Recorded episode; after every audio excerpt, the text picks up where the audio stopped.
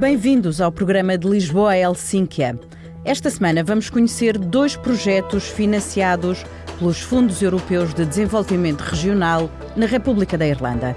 Um projeto de turismo e de proteção da natureza no Condado de Clare, outro de investigação médica de vanguarda em Galway. De Lisboa a Helsínquia.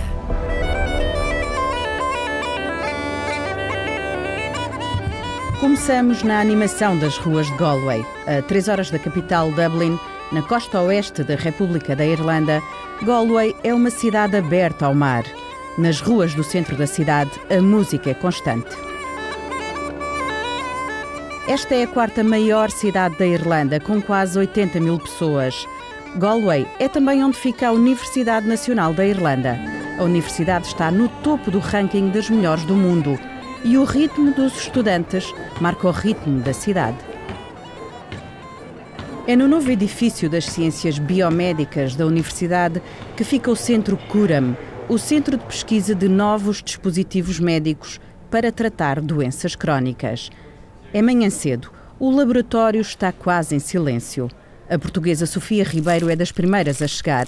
Estudou no Porto e está no Curam a fazer o doutoramento em Engenharia de Tecidos quer curar lesões como a lesão do tendão de Aquiles. A minha ideia é, ok, temos, o, temos a ruptura, o, o, meu filme vai ser como se fosse um, um penso, por isso envolve o tendão. O, meu, o meu filme vai estar já com células estaminais, em que vai ter a propriedade mecânica igual a tendão e a topografia igual a tendão.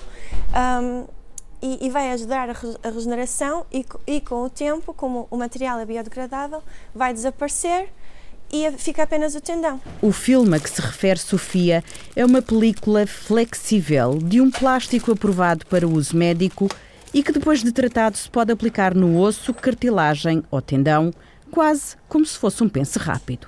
Este é muito soft, é muito flexível e depois há outros que são mais. Uh, não são tão. nota-se logo e até parte. A investigação de Sofia Ribeiro é feita em colaboração com uma empresa de tecnologia médica que poderá produzir este novo tratamento daqui a alguns anos. É assim que o Centro Cura-me trabalha. Criou uma rede de cooperação entre os investigadores, parceiros clínicos e da indústria. A investigação faz no campo das doenças crónicas, tutelada pelo diretor científico Abhay Pandit. Trabalhamos na área cardiovascular, na área uh, cardíaca, tentando curar corações que sofreram ataques cardíacos, por exemplo.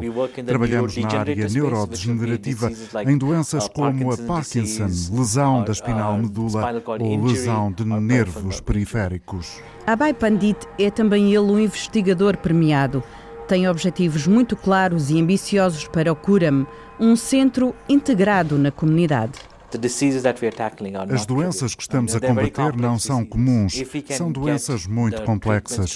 Se pudermos levar os tratamentos aos doentes e se nesse processo formarmos centenas de cientistas e se nesse processo envolvermos a indústria para que crie empregos para o uh, país, essa é a perspectiva geral.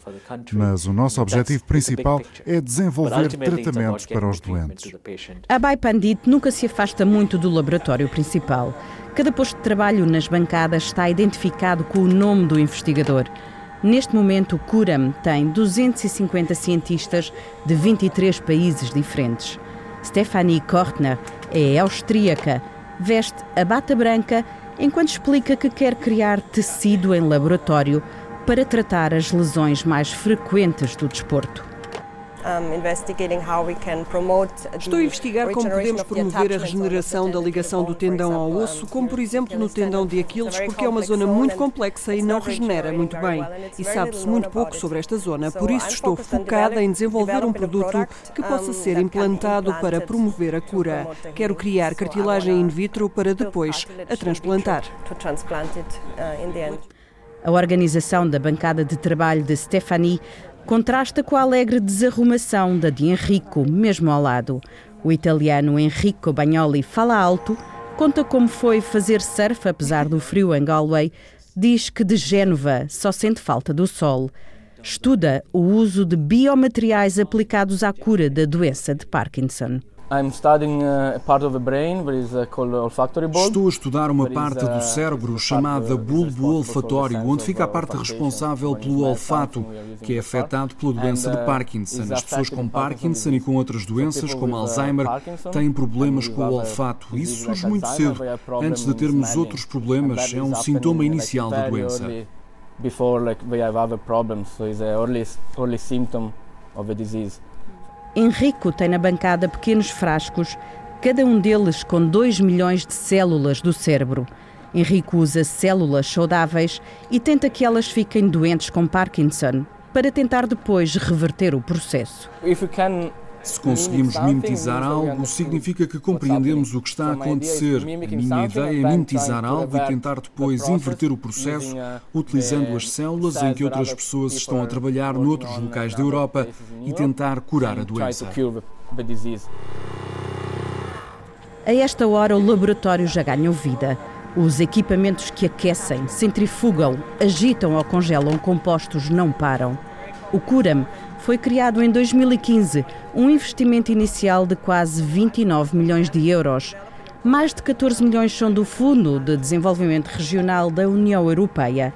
Foi também um investimento determinante para Galway, que depois da crise económica em que a Irlanda mergulhou em 2008, recuperou com a aposta em tecnologia de ponta, como a indústria eletrónica e a de equipamentos médicos. De Lisboa a Helsínquia. De Galway seguimos para sul. É no Condado de Clare que está a paisagem que se transformou no maior postal ilustrado da Irlanda. Junto às Cliffs of Moher, ou Falésias de Moher, atrás fica o verde da Irlanda e à nossa frente o Atlântico, indomável e tempestuoso. As falésias estendem-se por 8 km e no seu ponto mais alto elevam-se a pique, 214 metros, acima do nível do mar. O local desde sempre cativou pintores e poetas, inspirou páginas de literatura e obras musicais. As falésias devem o nome a um antigo forte do século I, destruído no início do século XIX durante as guerras napoleónicas, e cada vez atraem mais turistas. Disseram-nos que eram muito antigas e interessamos-nos muito por locais antigos. Nem sei há quanto tempo estas falésias estão aqui. Não pude resistir. Quando vi as fotos desta paisagem, tive que vir aqui vê-la. O tempo, bom, temos que aguentar este tempo, porque já se sabe como é nesta região. Faz frio, chove e o vento sopra, mas nada demove os visitantes. No ano passado, as falésias de Moor receberam um milhão e meio de turistas. O trilho, em parte pavimentado, serpenteia ao longo da costa. Há algumas plataformas de onde se podem observar os penhascos ou as 20 espécies de aves que procuram abrigo nas falésias. Há papagaios do mar, mergulhões, pardelas e espécies em extinção como a do falcão peregrino. É a maior colónia de nidificação na República da Irlanda e por isso a zona está classificada como área de proteção especial. A informação faz parte das exposições sobre as falésias no centro de visitantes. Construído dentro da colina, camuflado na paisagem, o centro abriu em 2007, mas era um projeto com 15 anos. Foi construído com o apoio de 10 milhões e 800 mil euros do Fundo de Desenvolvimento Regional da União Europeia. Julie Matlock é a responsável e está habituada a todas as perguntas de quem vem de fora. A lot of people don't know what to expect when they arrive here. I've had questions of are the cliffs inside or outside? Há muita gente que não sabe o que esperar quando cá chega. Já me perguntaram se os penhascos estão cá dentro ou lá fora.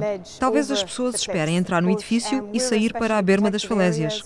Estamos numa zona especialmente protegida, com mais de 30 mil pares de aves. Tentamos mantê-las protegidas e é isso que se vê quando se caminha à beira das falésias. E vê-se a pedra natural, a pedra de Liscanor, que foi usada dentro dentro e fora do edifício.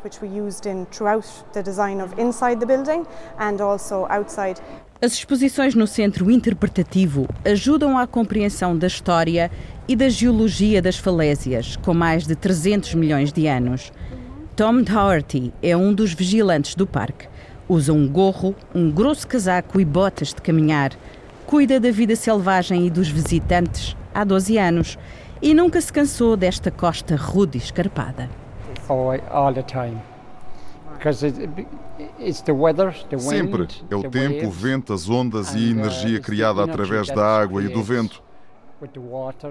É uma excelente energia. Por vezes, o sol do fim da tarde vence as nuvens e ilumina os penhascos, mas noutros dias o tempo fecha, o nevoeiro adensa-se e o mistério envolve as falésias na costa ocidental da Irlanda. Reportagens de Adília Godinho, produção de Carla Pinto e pós-produção áudio de Miguel van der Kellen. De Lisboa a Helsínquia, é a viagem que fazemos todas as semanas pelos países da União Europeia. Siga-nos nas redes sociais em RTP Europa e ouça-nos aqui na rádio. Até para a semana.